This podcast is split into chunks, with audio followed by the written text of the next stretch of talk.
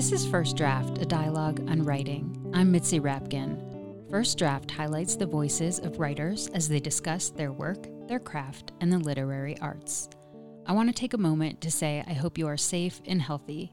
Thank you for tuning in to this hour of togetherness where we discuss what unites rather than divides us. Coming up, an interview with Cherie Dimaline, author of Empire of Wild. So the genesis of this story is it literally be- began on the back of an airplane vomit bag after reading an article about a hot Jesus character. We'll be back with Cherie Dimaline in just a bit. First, I want to say to you, thank you for listening. For the last seven years, I've been producing at least 40 episodes a year of First Draft. It's a labor of love, but there is also labor involved time and effort and thought. Whether this is your first listening experience or you are on your 300th episode, I am asking you with humbleness and appreciation if you would consider supporting First Draft as a donating member. You can learn more and donate at patreon.com slash firstdraftwriters. That's P-A-T-R-E-O-N dot com slash firstdraftwriters.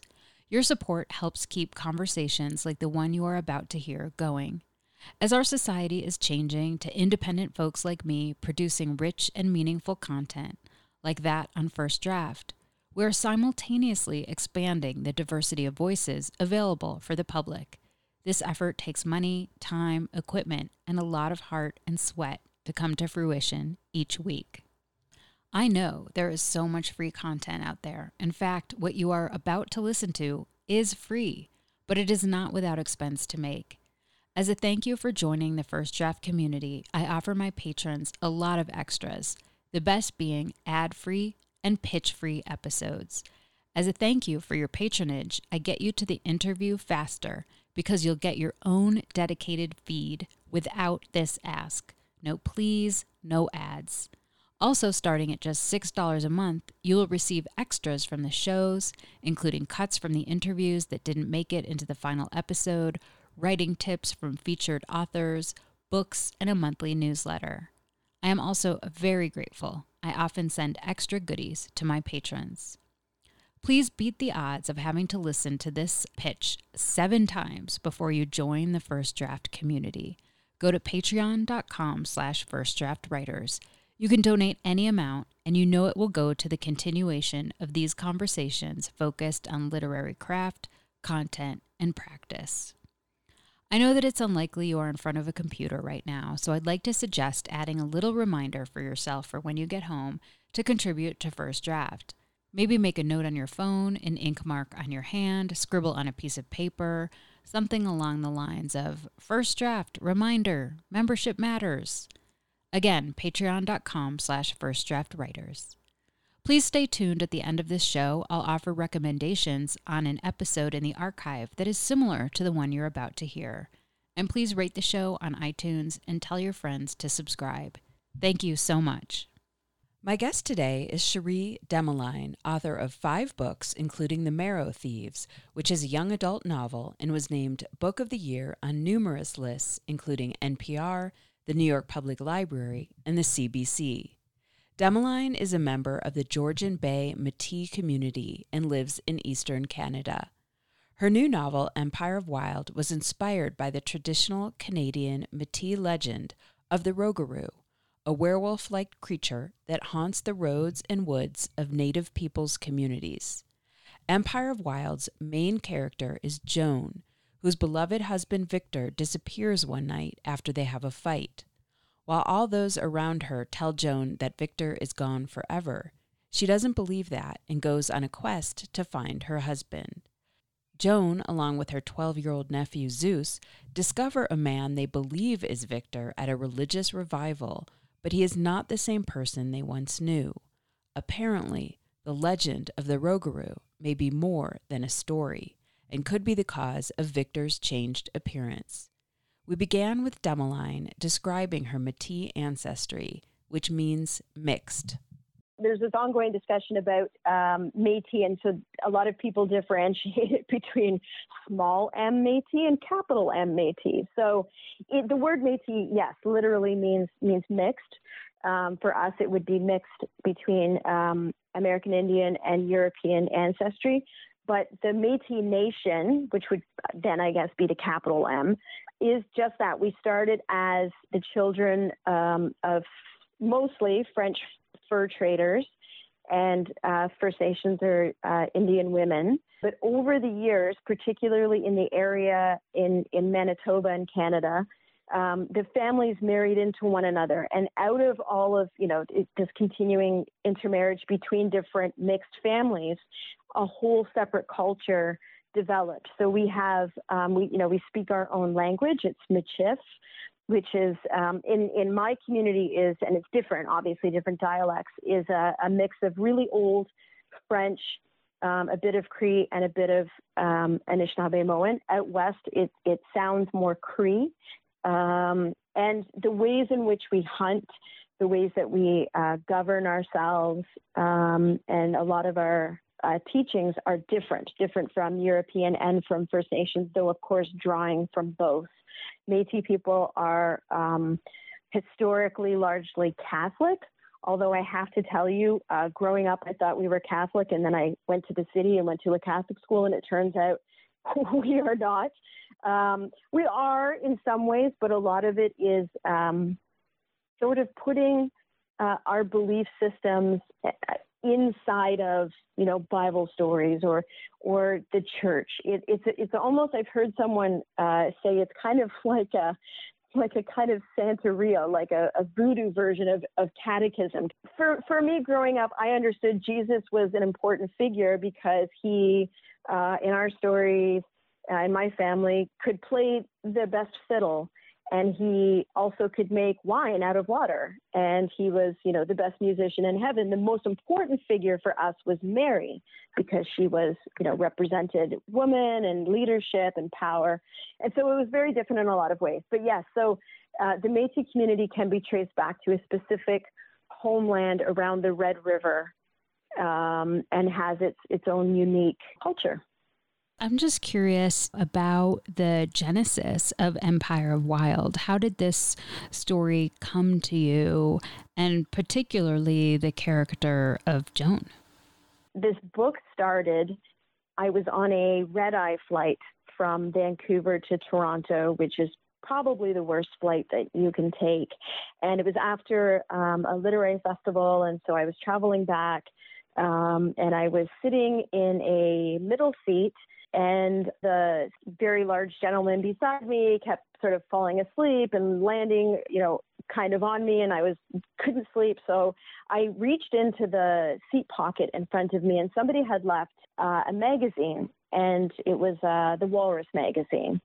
And the cover story on the cover, there was uh, an illustration of Jesus, but it was like a super hot Jesus, like like a like a really kind of like front cover of like, you know, I don't know, Maxim or Healthy Bodies kind of Jesus. And so I was like, well, hello, I'm going to read this article.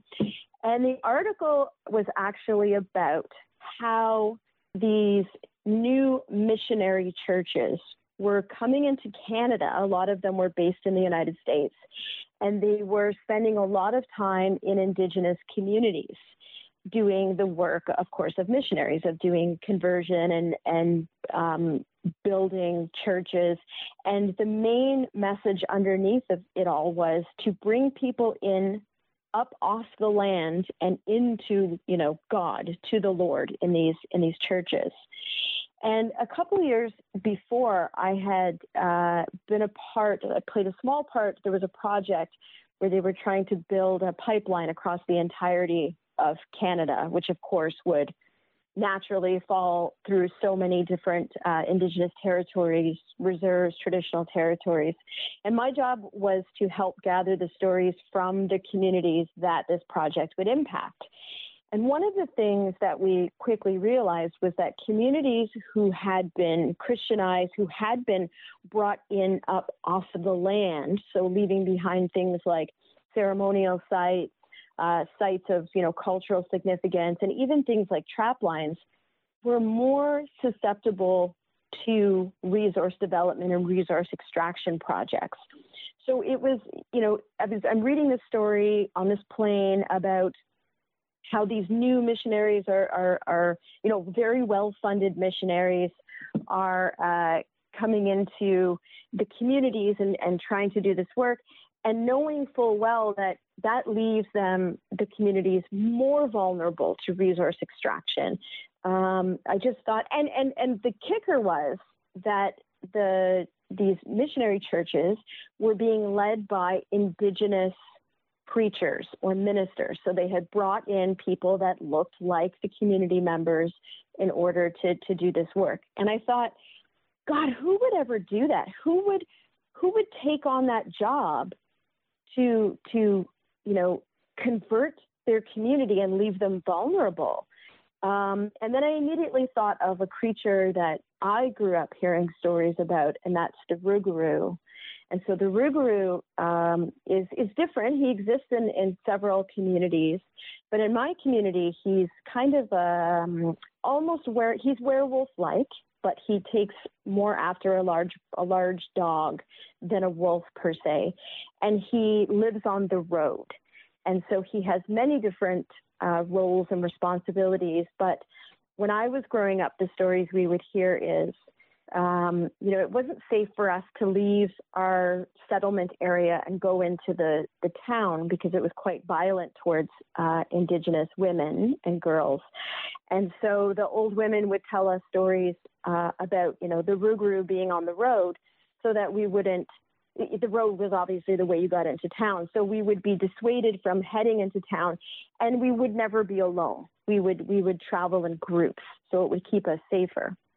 But the boys in the community were told a different version of the rougarou story, and that is if you didn't respect, uh, especially the women in the community, if you didn't follow their lead, um, if you were in any way violent or disrespectful, that you could turn into the rougarou.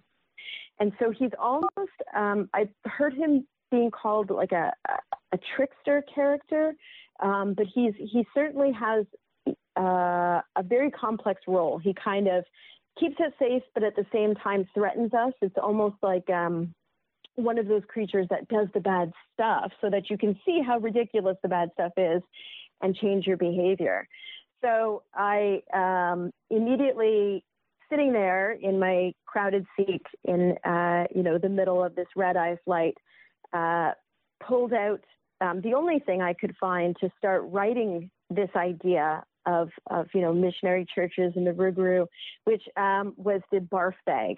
So the genesis of this story is it literally be, began on the back of an airplane vomit bag after reading an article about a hot Jesus character. Well, that's pretty unusual. I know. So you mentioned that when you were young, the elder women told you about this rougarou, which is a werewolf like creature that haunts the roads in the woods that you know if you went into town that it would scare you and um, mm-hmm. you to keep you from going and that was the same story that joan your main character had so i'm curious mm-hmm. if you could share what you thought of that and then just tell us about a little bit about joan you know uh, Mitzi, full disclosure, I still believe in the Rougarou. I don't know if that's just because he kind of traumatized my early years, um, or if it's something else. I mean, I think to be completely honest, there's there's there's magic everywhere. It's it's you know who who am I to um, you know sort of say this this can't possibly be. Um, there's certainly enough different stories of him. I know in uh, Louisiana they have um, Rougarou stories. Uh, at West in Canada, there's Rougarou stories. Um, I've heard some um, people in northern, around Michigan area, talk about um, stories that they've heard. Um, and I think, you know, obviously there's a lot of metaphorical parts to him. He served a purpose. Um, but gosh, there just seemed to be so many damn eyewitnesses whenever it came to those stories. I don't know. He he wasn't something I really questioned because you know as I got older, of course, you get skeptical and you're a teenager um, and you're trying to break away from you know you're trying to assert your own autonomy and to create your own sort of mythologies. Um, but there was something about those stories that didn't make it really up for discussion. And I and I think you know it got to the point where I understood that it was really about more than what he represented. It was about the ways in which um, we were forced to survive and, and embraced that survival and took it beyond just surviving. Um, the character of Joan for me was uh, so um, uh, just it, it was such a she is such a beautiful character to write because she is so beautifully broken and and um, you know driven not always by logic. She's driven by passion. She's um, very sexual. And and i i love writing uh, indigenous women that can carry desire and and free will. Um, you know a lot of the stories that that we hear about ourselves uh, as indigenous people are are trauma and, and there's a reason for that because there's a lot of trauma, ongoing trauma. Um, but I really wanted to talk about more than uh, the burden of colonization and what that what that does to to a woman and you know the burden of violence. I wanted to talk about sort of that heaviest weight that we carry, which is of course um, love the fact that we're still here, the fact that we, our communities are growing, you know, that we have a high birth rate, that we still have enough hope to keep having children. Um, um, I wanted to talk about that. And Joan was an opportunity um, to really delve into, you know, this, this character is flawed. Um, she's broken in many ways, but oh, like, damn, she's also the strongest person I could imagine. Um, and and even and and I wanted to give her that same fear of the Rougarou, which you know is also the fear of um, leaving the the boundaries and the comfort of your community and and um, addressing bigger issues that you know that that happen in the world, especially for uh, you know for women and for Indigenous women, people of color. That that that the idea that you your life is valued less. So I didn't want her to shy away from that, but I I didn't also want her to stop. I wanted her to keep pushing forward. And and once you know I developed that that character, it was it was easy to just sort of follow behind her while she just tore into every you know every scene whether or not she should have been been there. She didn't care. She just did it. Um, so it was a it was um it was fun. Yeah. She was a lot of fun to write and and difficult at times and obviously based on I mean, every every character, every story comes from somewhere. I saw a lot of myself in her, the women that I I know uh, and love. Um, you know, she's she's named after my mother, um, and and so it was just uh, it was kind of a riot. So Joan's main quest when the story opens is that she is very in love with her husband, Victor. They have a very good relationship. It seems like they met just a teeny bit later in life, not when they were super young. Mm-hmm. And when they get in a fight, it's not a huge fight, but it was basically about her land. She had land. You were you were describing the land on the water, and she had some land in this beautiful spot that Victor wanted to perhaps sell and they got in a mm-hmm. fight about it and he disappeared and he was gone and while everybody around her said he's just gone forever, she would not accept it. And she basically went on this quest with her nephew Zeus. Was it was it her nephew or mm-hmm. yeah, with her nephew Zeus. He's like a little cousin, but yeah, she she he's like an auntie or she's like an auntie to him, so that's yeah. And he's just this sweet little boy and we'll talk about Zeus. Um, to find him, even though everyone around her said you won't find him, and that's where the the Rougarou fit in because it was possible that he was somehow made into a changeling. That maybe if she found him, she wouldn't even recognize him. So you were talking about kind of love, and I guess this is the way to really challenge love is when when it's gone from you, but you think you know you believe it's still out there somewhere. Yeah, absolutely. And I was um interesting to look at it from that perspective because obviously it didn't follow common sense, right? Like they, you had a fight. Here are the facts. You had a fight. He stormed off. he's not back and no one can find him. There's no sign of a struggle. There's no sign that any violence befell him. He's you you got into an argument, you admit to it, and and now he is just gone. But I really just wanted to. I mean, so much of um, you know, I hear so much about. Eh, eh, eh, there's there's just a tendency to not believe uh, the emotional reality of things, right? Like the the gaslighting and sort of let's look at the facts. But this they have a relationship, and that was also really um, a joy to write. Was a truly healthy, respectful, vibrant relationship between these two people. And you know, she just knows. She just knows. And it was, it, and I kept, you know, people would butt heads with her over it. And I was sort of butting heads, you know, with, with myself writing it, like, why would she still hold on? And then I thought, no, if you truly love someone, you there there is an understanding that can't really be explained that you are still connected and so it was um it was fun and it was and it was really when I was writing those arguments, you know, where people were trying to quote unquote talk sense into her, I could hear those arguments and I really didn't have a good answer because it was just her sense, her understanding that there's no way that this person, that this man would leave me, our bed, our home, um, and not come back. So it was uh, it was an interesting it was interesting writing that part of it. I think she really also looked to her grandmother who is called Mir. Is that how you pronounce it? Mm-hmm. Yeah, Mère, just like the French uh, for mother. She has a line that you write early on when she's about to perhaps really start this journey where Mère says, Sometimes we forget what's real. And that gave you an inside scoop kind of into this world that maybe we're not just forgetting, but that we put our own limitations on it, if that makes sense. Mm-hmm.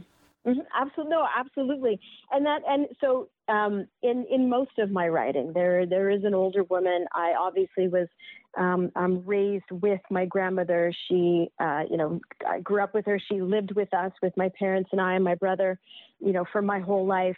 And so, and she, you know, was the one who gave me a lot of stories. And she would always question me when I would say, you know, well, that can't actually happen. And she would just, just, you know, gentle nudges. Why? Why couldn't that happen? Or these are the facts.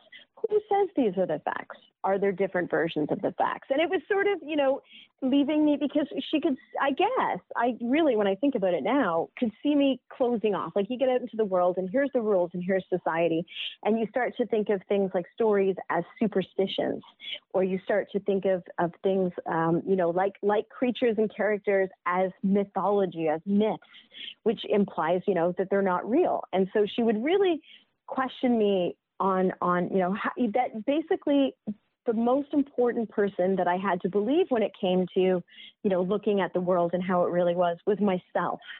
And if something felt real and something I felt very strongly about it, then that was my first direction. That was the compass that I that I would have to turn to. Um, and so Mère is is very much my Mère um, in that she she just has this exudes this quiet strength and and gives you small you know sort of nuggets, words here and there, images for you to remember to to look inward before you start looking outward. And and for Joan, really, that was integral when she really, you know, there was a time she was very confused and, and wondering, and you know, could be this, could be that, and then she kind of looks inward and is like, no, I'm ready to move outwards now. I I I cannot give this up. Yeah, and she doesn't, you know, she doesn't take no for an answer for the people around her who discourage her. Mm-hmm. So when she goes off on this journey, we mentioned Zeus, and Zeus is her nephew. He has suffered some loss in his life in the sense that his mother Bee fell in love with a man who abandoned her, who turned out to be married.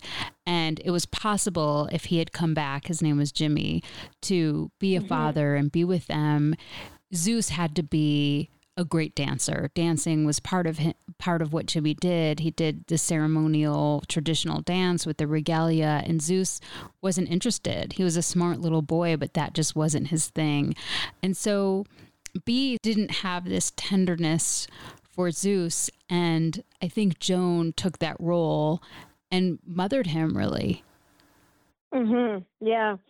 Zeus Zeus was um you know, I really I realized this in, in writing over the years that um, some of the first uh, readers that I've ever had and people who still pick up um, my books are a lot of uh, uh, Native youth.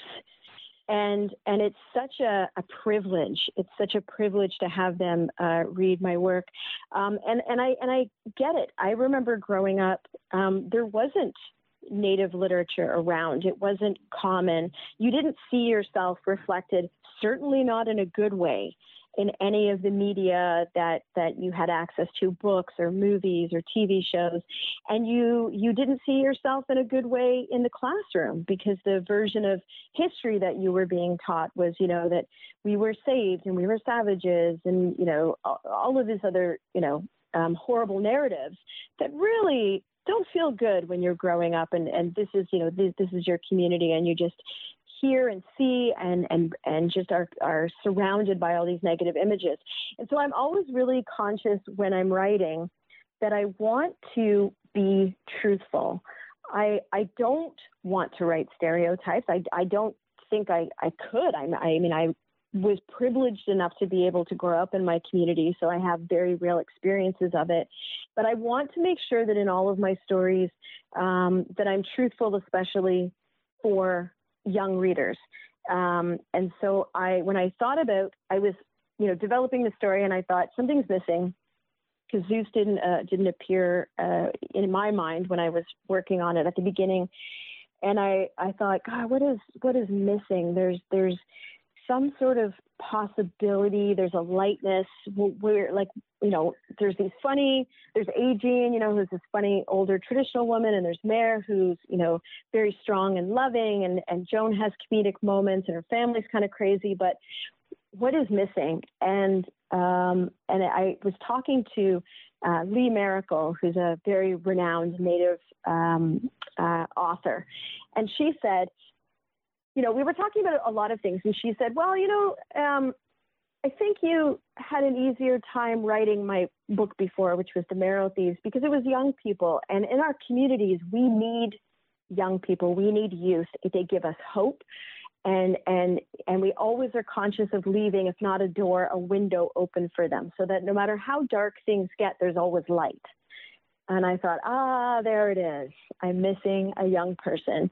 And and I thought, okay, I, I want to write this young person. I don't know whether this person's going to be, you know, identify as male or female or, or who they're going to be. So I'm just going to start writing a dialogue between Joan and this young person and let's just see what happens. And Zeus developed out of that. Um, you know, he is he is different uh, as most kids are, very unique, incredibly uh, intelligent, funny, uh, just really does resemble so many of the indigenous youth that I, I know that I grew up with and that I've met over the past you know years, sort of doing the literary circuit. And and I and I loved that about him that he just quite naturally took on all of these you know odd little um, pieces that make a person so special. And and you know I and I part of uh, naming him was I wanted to give him um, strength, but I also wanted to tie him into the whole myth uh, or story, rather, uh, of the Rougarou.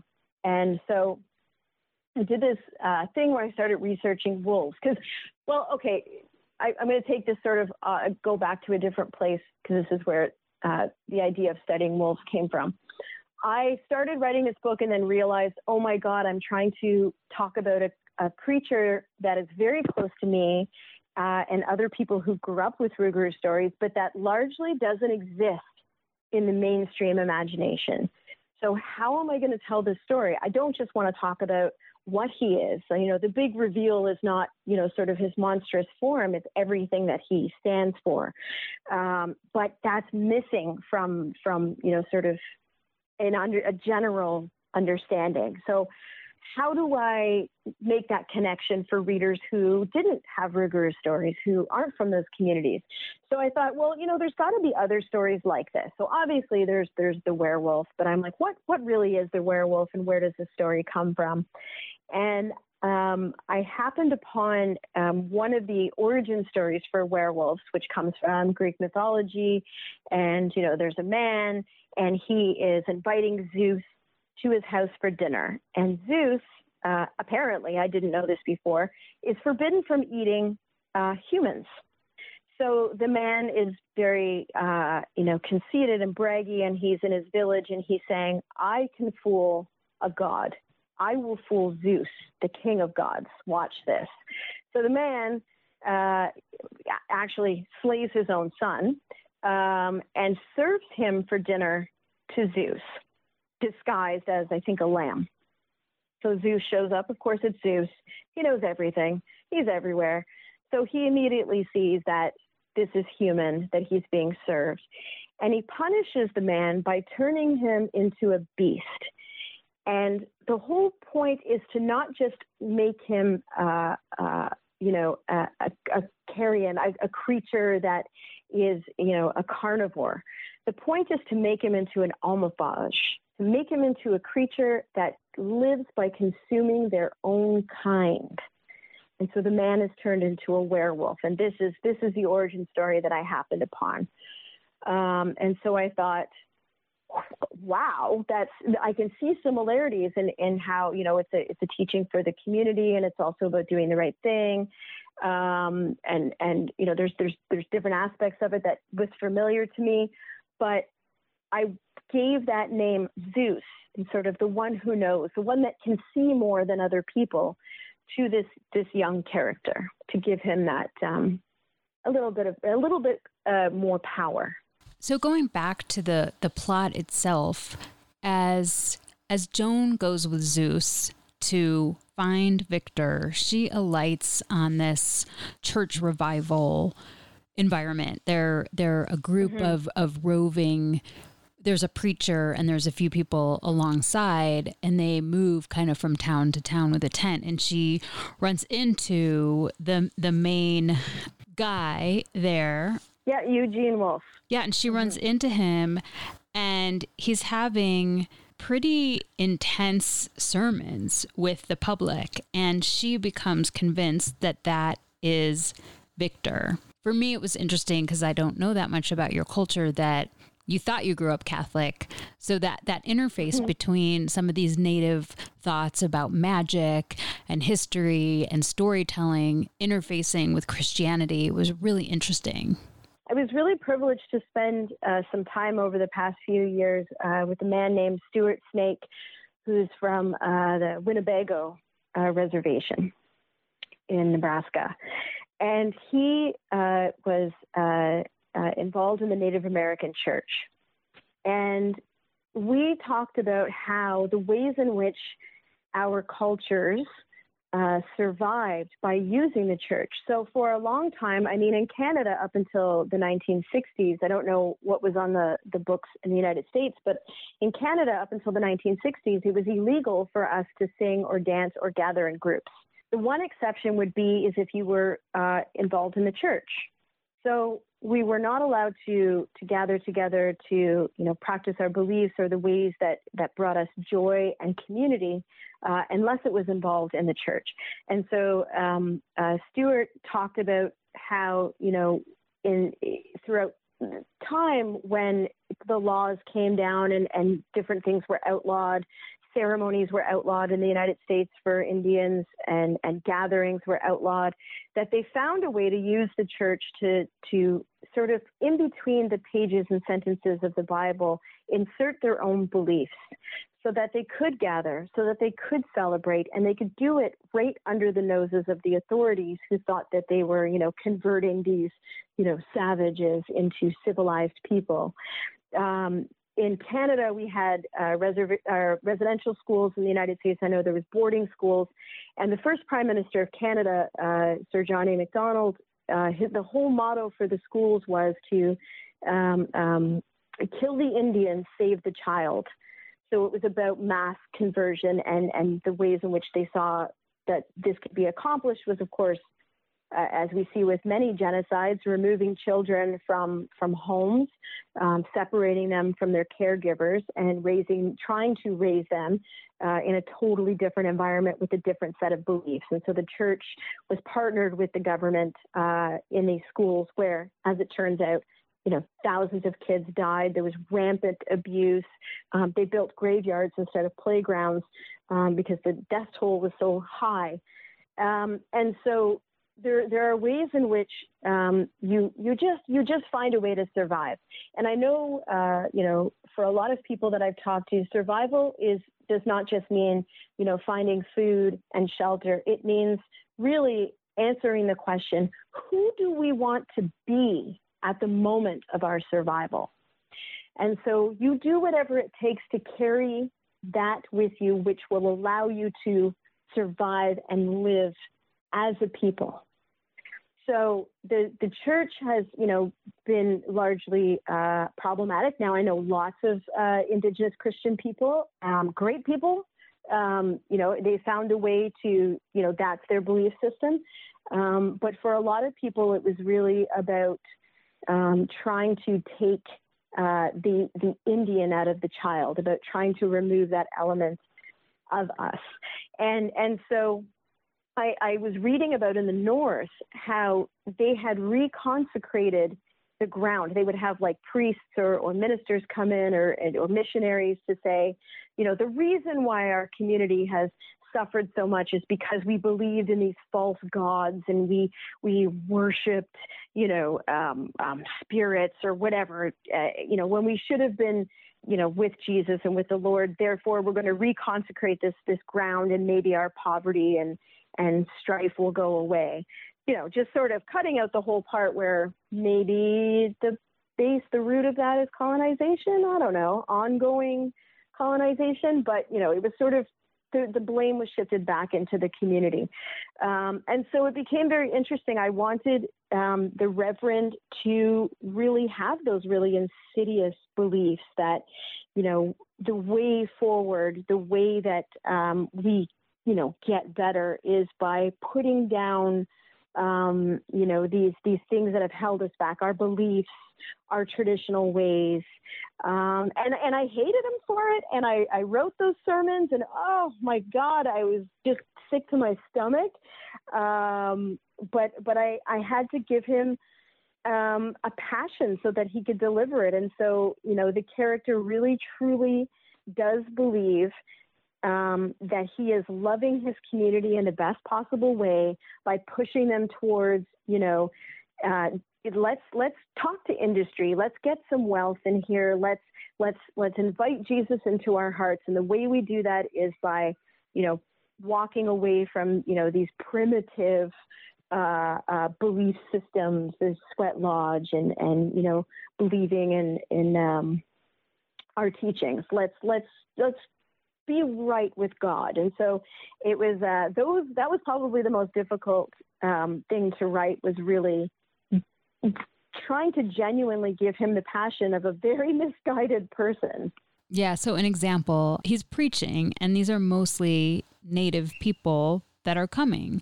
And he says, mm-hmm. Your so called community leaders have been agents for a much darker power. They have led you away from the light with simple distractions. Like children, we have allowed ourselves to be distracted. A drum is not a heartbeat, only the heart God gave you can beat the right way. A sweat lodge will not cleanse you, only confessing to God can do that. So these were the words he mm. was sharing with the people. I, I hated him. Oh my God, isn't he the worst? Yes. he is the worst. Yeah. I hated him too. I hated him too. And actually, one of the ways that I could get past that is I, I tried to leave little kind of asides for some readers. I know it, it those passages are difficult, uh, have been difficult for some Indigenous people to read. Um, so one of the things is the the name of the the ministry, the the acronym for it for the the church that the Reverend is there on behalf of. The acronym is MNR, um, and MNR in, in Canada, in my territory, stands for the Ministry of Natural Resources. And so, but they're just known as the MNR. And everybody knows if you're hunting or fishing to watch out for the MNR because they're just assholes. They're just, you know, they they are handing out tickets. They they're not um, they don't have a good relationship with indigenous people they you know challenge you on the fact that you have actual rights to be able to to hunt and fish and so they kind of they're they're kind of the boogeymen uh, you know around around here for people who who are trying to to, to hunt and trap. So I, I made that acronym purposely. I just put it in there because I was like, listen, we're going to a dark place, but like there's still some humor here and there.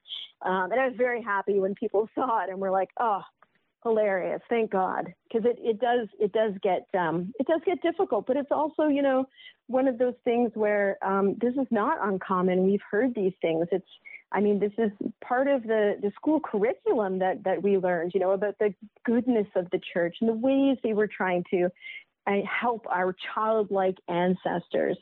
Um, so it's nothing new but it, it was it was certainly challenging to um, get through pages and pages of it uh, without just, you know, punching him, getting someone in the story to punch him in the face.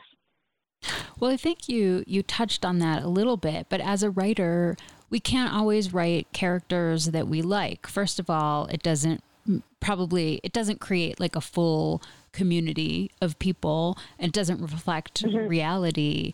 So if you if someone came to you and said like do you have advice for writing a character that you really hate? It sounds mm-hmm. like putting in a joke can help, but do you have any other yeah. advice? Absolutely. Um, I had a really hard time, more than the Reverend, because I, I knew he had a purpose and I was I was taking him in a certain direction. Was writing the character of Cecile, who um, is is in love with the Reverend. She's a member of the church. She's sort of climbing the ranks. She's very pious. Um, she's just you know very self righteous and and uh, you know, really obnoxiously so. Um, and I knew I wanted her in there. Um, and I wrote a full draft with her. Um, and then I realized, oh my God, she is the worst. Like her dialogue was very cardboard. Her her movements didn't have a lot of um, energy. She would show up on a scene, and it was like, oh, here's there's Cecile. Like it wasn't very exciting. And so I realized it was because I didn't like her. Um, so I, I, I decided to make it a bit absurd. I decided to give her a very colorful backstory. Um, and I challenged myself to not agree with it, to not to to not put any of my beliefs into her so that I could, you know, be in a comfortable position to to write uh, to write what she would say or think. I gave her her own complete separate identity. I've never known anyone like her. Um, not not all in one place. I'm almost certainly there's pieces of her in a thousand different people. Um, but I I tried to make her interesting. So the the, the key for me in writing a villain uh, or a villainous character is they have to completely commit to what it is that they're putting out, even if it's evil. They have to be completely committed to it and they have to believe that they're doing it for the right reasons, whatever, you know, whether their compass is wherever it sits. I mean, I, I, obviously a Satanist idea of what's right is going to be very different from someone else's, but, you know, they still believe it's right. Um, some of the most horrible people in history, um, you know, I can think of some current people and, you know, past political leaders have really believed in what it was that they were doing. That for some, you know, reason, this was what they were going to do to make things, uh, you know, put things right, set them right, make things great again. You know, so so really just they had their own set of beliefs and ideals. And to other people it seems absurd and evil, but in their heads, there has I mean they must at some point really honestly believe in what they're saying. So when I write characters that are, are difficult, and I did this with Cecile, I just I, I made her colorful and nuanced. Villains cannot be black and white. It cannot just be like here, you know, here's again that sort of cardboard character walking onto the set. I'm pure evil. They have to have depth to them. There's a reason they are who they are, and even if you don't understand it, you can lay it out for someone else to sort of start building building it or putting it together like Lego pieces. And and I just really wanted her to truly believe in what it was that she was doing. Even though I thought she was a complete ass, I, I had to just allow her to her beliefs um, and, and, take her on that journey. So I think really when you're writing difficult characters, a, a, large part of it, and I always write or or imagine. It doesn't need to physically be written down, although largely it is backstories for all of my characters. And most of the stuff that I write doesn't make it onto the page, but I understand it. I understand why a character feels a certain way when they're in the woods as opposed to on the sidewalk. I understand why they they have um, you know it, it calms them to to be around the color green. I understand why the pitch of their voice changes um, you know, when the speed of the car hits a certain number. And, and I don't need to put all of that into the story, but it needs to exist so that the characters are moving with conviction, that there's something behind it all. Can you read a passage from an author that speaks to you or influenced you as a writer? Absolutely. So um, I wanted to, and so this sort of goes on the, the poetry aspect. I wanted to read the poem Heat by Charles Bukowski. And Charles Bukowski is a very controversial figure. We all know he was an asshole, um, but there's something about the way that he writes. And I, I've said this before. It feels to me like if cities, or more specifically alleyways, could talk, the the language that the bricks would use would be to recite the poems of Bukowski. There's something that he captures. So I'm going to read Heat, which is one of my favorites. If you have ever drawn up your last plan on an old shirt cardboard in an East Side hotel room of winter with last week's rent due and a dead radiator, you'll know how large small things are. Like yourself coming up the stairway, maybe for the final time with your bottle of wine, thinking of the lady in number nine putting on her garters. And on her dresser, there is a dark red drinking glass which catches the overhead light like a soft dream of Jerusalem. And she dusts herself, slips into silk and sheath and spiked feet. And unemployed and looking for work and maybe looking for you, she passes you on the stairway. Such disturbing grace transforms one. Like a blue winged fly exploding into the summer sky, you decide to hang around and die later. You enter your room and pour wine like blood inward and decide in the morning you'll get up early and read the want ads. Do you want to share a little more about that? I really enjoy and envious of love writers who can capture an entire worldview and really change the way that that understanding sits in my body with words and with as few words as possible. Lydia Davis is another great example, you know, obviously the short story master. But even her word selection changed the way that I was thinking. You know, uh, suddenly um, the cadence picked up a bit, and I and I felt out of breath. And in this in this poem, there's you know describing uh, a drinking glass that's sitting on this woman's dresser in a rented room and, and I can see her and I can see the beauty of it. It's it's all the it's all I guess basically comes down to the extraordinary inside of the ordinary. And I, I just really love the ability that he has to do that with the darkest of subject matter. I mean, he's talking about contemplating suicide and then seeing, you know, transforming grace in a in a, a woman who's unemployed and just heading out to look for work, passing him on the stairway. It's such a beautiful moment, and for me, that's what's so interesting about the world. You know, we we grapple with larger issues, but to be able to sit down. Uh, and see something so beautiful in in in a routine, you know, getting a, a cup of coffee, something so small. I, that's why I love watching people um, I'm not so good at conversing with people. I, I stick to myself a lot. Um, but I love just seeing somebody walking down the street and imagining what that is the sound of footfalls you know? One of the best things i discovered in one of those moments was how different feet sound in the fall because there's leaves on the concrete and it sounds like like material being folded you know which which softens everybody's journey. So just little things and and charles bukowski is great at at pulling those moments to the forefront. Can you read something you wrote? Maybe it was tricky or hard or changed a lot from the first draft Sure. Uh, I'm going to read a, a, small piece from the prologue, um, and and I want to read this because it really, uh, again, was me grappling with the idea that I wanted to talk about a creature that didn't largely exist in the mainstream imagination, but also, um, you know, that eh, I was trying to set the stage for this entire story.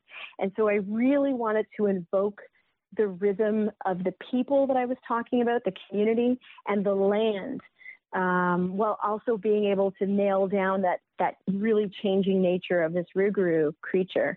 So I tried to um, I tried to make the language match the landscape while introducing um, uh, this to, to most readers, introducing this new creature, which I think is one of the uh, you know only um, sort of god figures uh, that I understand that originates in this land that we still have stories of today. At least that's what I um, told Neil Gaiman when I tweeted at him about American gods. I'm like, oh, you left one out. Anyway, so this is from the beginning and trying to capture all these contradictions. He was a dog, a man, a wolf. He was clothed. He was naked in his fur. He wore moccasins to jig. He was whatever made you shiver, but he was always there, standing by the road, whistling to the stars so that they pulsed bright in the navy sky, as close and as distant as ancestors. Long after the bone salt carried all the way from the Red River was ground to dust, after the words it was laid down with were not even a whisper, and the dialect they were spoken in was rubbed from the original language into common French, the stories of the Rougarou kept the community in its circle, behind the line. When the people forgot what they had asked for in the beginning, a place to live and a community to grow in a good way, he remembered, and he returned on padded feet, light as stardust on the newly paved road, and that Rougarou, heart full of his own stories, but his belly empty. He came home not just to haunt, he also came to hunt. Do you want to say anything else about that?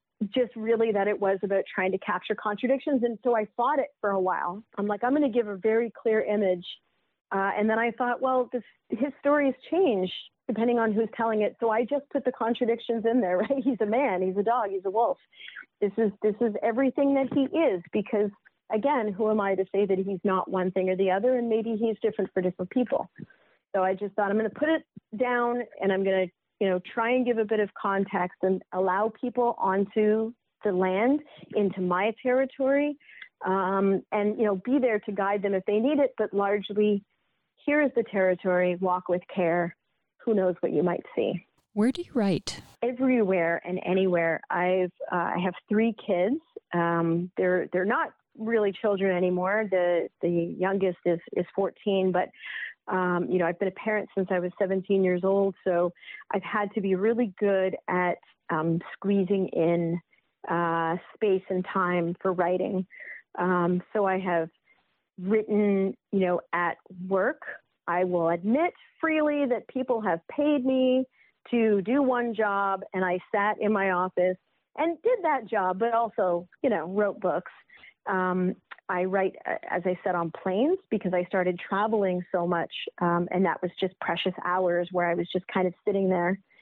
Um, and I very recently, uh, well, up until this move, had a room uh, in my house that I turned into an office, which to me was like the biggest life goal ever. I didn't know that I needed it until I had it, and then I would, would just spend hours in there, just surrounded by piles of books and writing.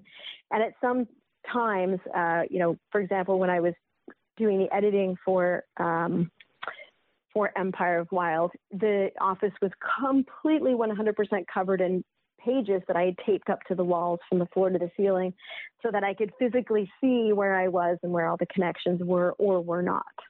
What do you do or where do you go to get away from writing? So it used to be that I would uh, watch Netflix. So, or, you know, Crave or any of those streaming services, I would just be like, I'm done. I'm just going to watch something and not think about this. Um, and, and, but now that I am writing for TV, that's changed. And I find myself like, instead of at four in the morning watching like Grey's Anatomy in a relaxing way so I can fall asleep, I'm watching it being like, well, that dialogue was wooden. This plot point was weak. So that's sort of taken off the table now. Um, so I, I, can't say that I'm ever truly away from writing. I know that sounds pompous, but uh, that that those wheels are always turning. Um, so much so that I I keep I have to keep paper and pen uh, near near the bed because when I I wake up I I wake up sometimes in the middle of the night and want to write something so I need to have it you know immediately there so I can jot down whatever's going on. Um, although I will say, um, reading other great books really is such a profound joy because it it takes me out of my own work. Um, but then does that other thing where somebody will write a tremendously gorgeous book. I just read Aria by Nazanin Hozar, and it's such a good book that I read the first half completely like in one gulp, and then the second half I was like, damn it, why can't I write like this? How can she write this good? So there's a little bit of professional jealousy in there too. Who do you show your work to first to get feedback? I haven't really gotten in the habit of showing people. The one thing that I do have always done is I'll finish a draft and then I will print it up and I will read it out loud.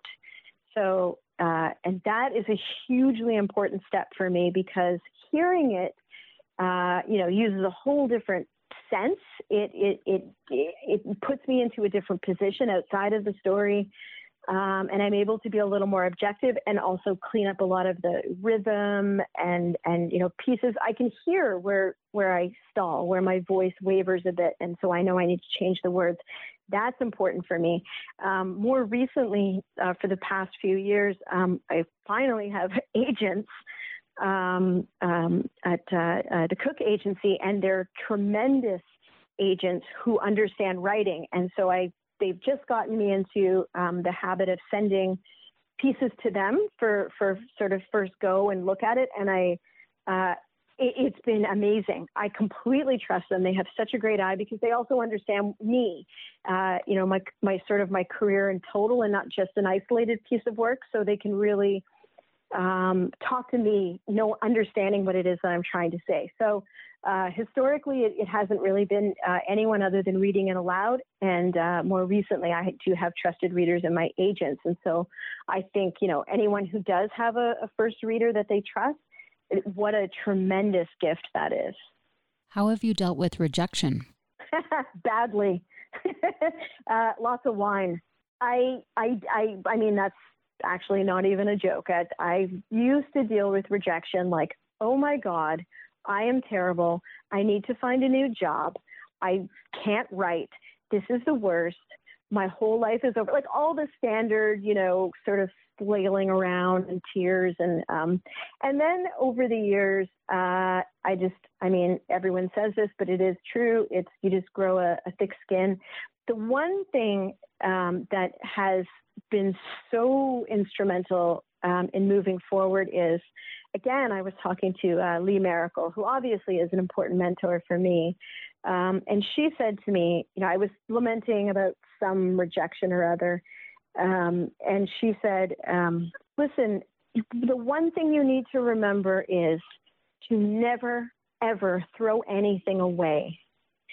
If there are pieces in the work that you're doing or the work itself that isn't working out, maybe it doesn't belong here maybe it doesn't belong now, but there's a reason you wrote it. So keep it, cut it out, or take the whole thing, put it into a different folder, and leave it because there is a reason why that story came to you. Um, and so that was vastly important to me in realizing that, you know, I, I thought it was great, and somebody thinks it sucks, but maybe it's in the wrong context. Maybe this character belongs in a different book. Maybe this, you know, this story um, doesn't fit into the wider arc of, of the manuscript, or maybe this short story isn't a short story. Maybe it's maybe it's a you know a, a whole manuscript on its own. So never ever throw anything out. There's a reason you wrote it. And then the other thing happened um, where you know I got this rejection that rejected. Um, not just what I had handed in, but sort of insinuating that, um, well, uh, not insinuating it, pretty much it said not all of us can write are capable of writing novels, um, which ironically was the year before the novel that I had written um, became the number one book in the country, and it's sat on the um, bestsellers list for, at the top for three years now. Um, but you know, I had heard from this publisher and the and the editorial board that not all of us can write novels. Um, so I had to really look at it and be a bit objective and remind myself that the act of writing is very different from the business of writing, and that you can't think about the business of writing while you're doing the act of writing. They are two separate things. And when you start to take a rejection and allow it to reflect on how you feel about writing, you are putting two things together that don't belong in you as the writer. That's the job for your agent and your publisher and your editor. That's not your job. And you can't put them together because one will inevitably kill the other one. It cannot cohabitate. So it was important to remember that these are individual perspectives um, and that I just had to keep writing and, and not throw anything out. And what is your favorite word? Ah, I love this question. So I have a thing for, Mitzi, I think they're called onomatopoeia, that when the word sounds like the action, you know, like whisper or hiss. Yes. A word that sounds like, yeah. So I love those words. I love saying them. I love reading when I'm doing a reading. Um, but more than those words, um, I love words that give you the feeling of the thing they describe. Like, for example, despair. There's a way that your voice has to lower to say that word, how the tone literally moves downwards and it completely resembles despair. I think that's such a such a, a word that's doing such heavy lifting. But my favorite word is labyrinth. And it actually has nothing to do with, you know, the 1986 movie Labyrinth, even though David Bowie was super hot in that movie and had, wore the best, tightest pants I've ever seen in my life. That has nothing to do with why I love this word. I love the word because it literally it looks like a maze.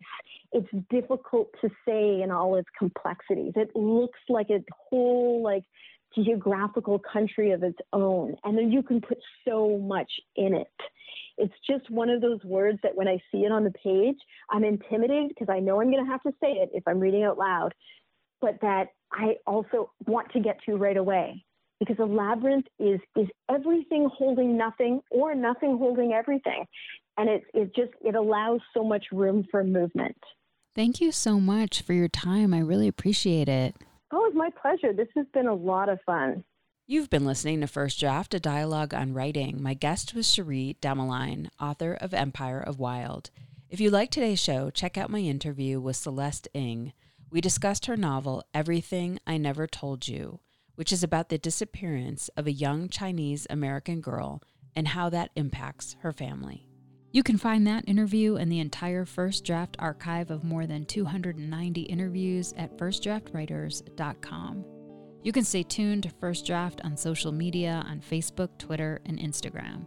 Just look for First Draft ADOW.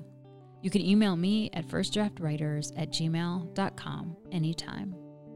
Remember, there are plenty of extras for becoming a member and donating to First Draft, including access to pitch free, ad free content, as well as cuts from the interviews that didn't make it into the final show, writing tips from my guests, books, and more. The first tier of support is just $6 a month, so please go to patreon.com slash firstdraftwriters. I want to send out a huge thank you to my patrons for making this interview happen.